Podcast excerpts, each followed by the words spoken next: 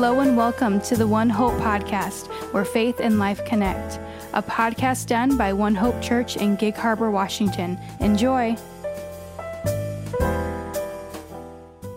Hello, One Hope. I'm Sierra, and today I'll be podcasting on Galatians 4 1 through 7, which reads as follows I mean that the heir, as long as he is a child, is no different from a slave, though he is the owner of everything but he is under guardians and managers until the date set by his father. In the same way, we also, when we were children, were enslaved to the elementary principles of the world.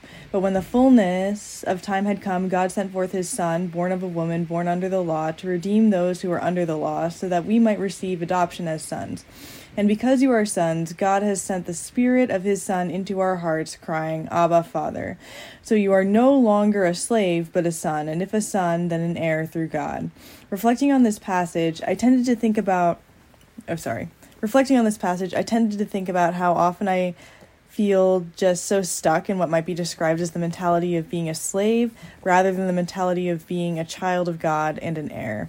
Every day I feel like I sin and I have difficulty discerning God's will, and I wonder if it is because I am just too selfish or sinful to really be obedient to God.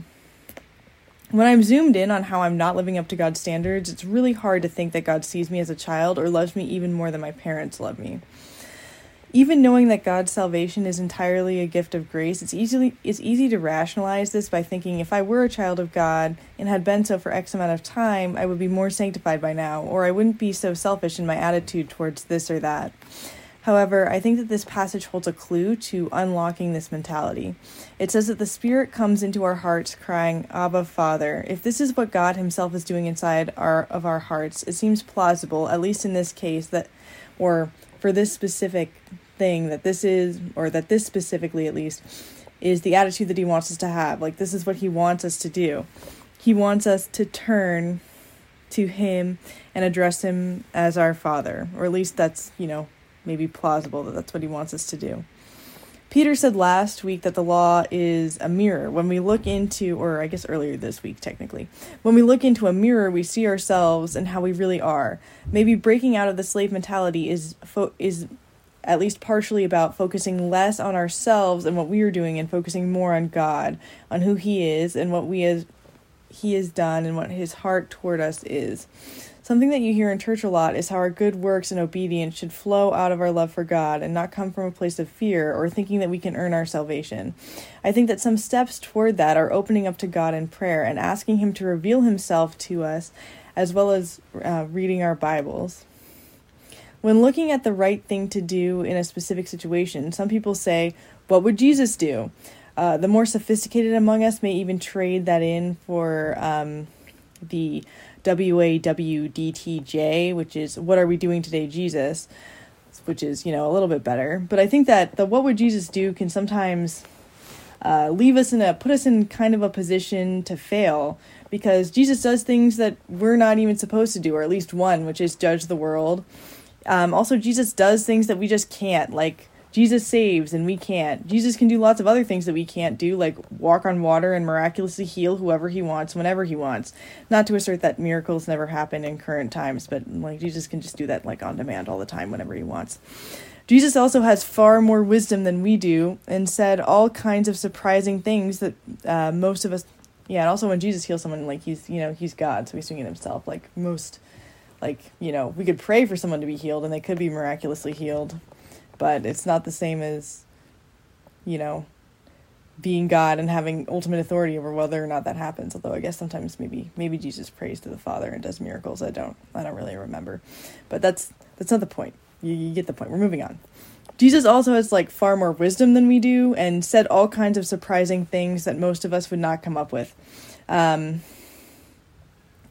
like yeah, like just saying stuff that like makes people just shooketh they're like, oh, whoa, I'm so stumped by that. Like, I'm, I'm not gonna, you know, we're probably not gonna come up with that. Some of us might, you know, but in general, Jesus is still a lot more wise. So it kind of sets us up for failure. We're thinking like, what would Jesus do in this situation? Well, yeah, obviously Jesus would do something awesome, but probably not us.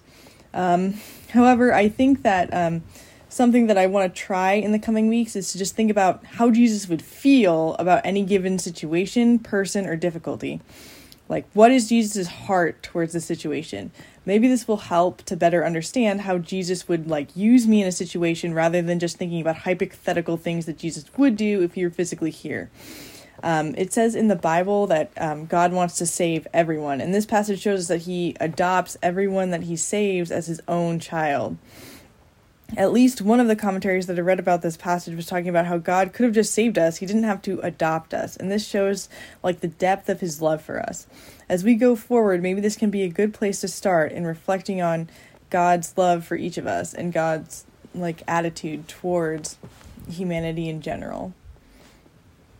All right, I think we're going to pray now.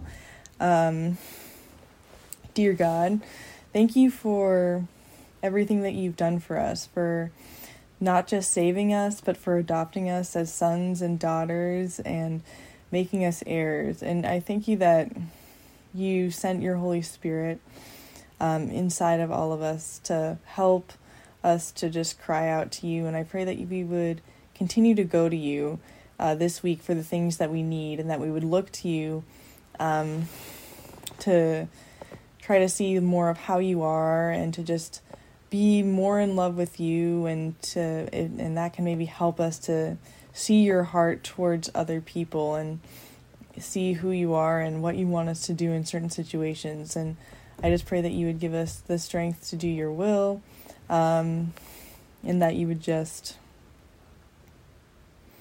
yeah, that you would just help us and have mercy on us as we go into our week. I thank you for all the blessings that you've given us of just like food and shelter and meeting all of our needs so consistently.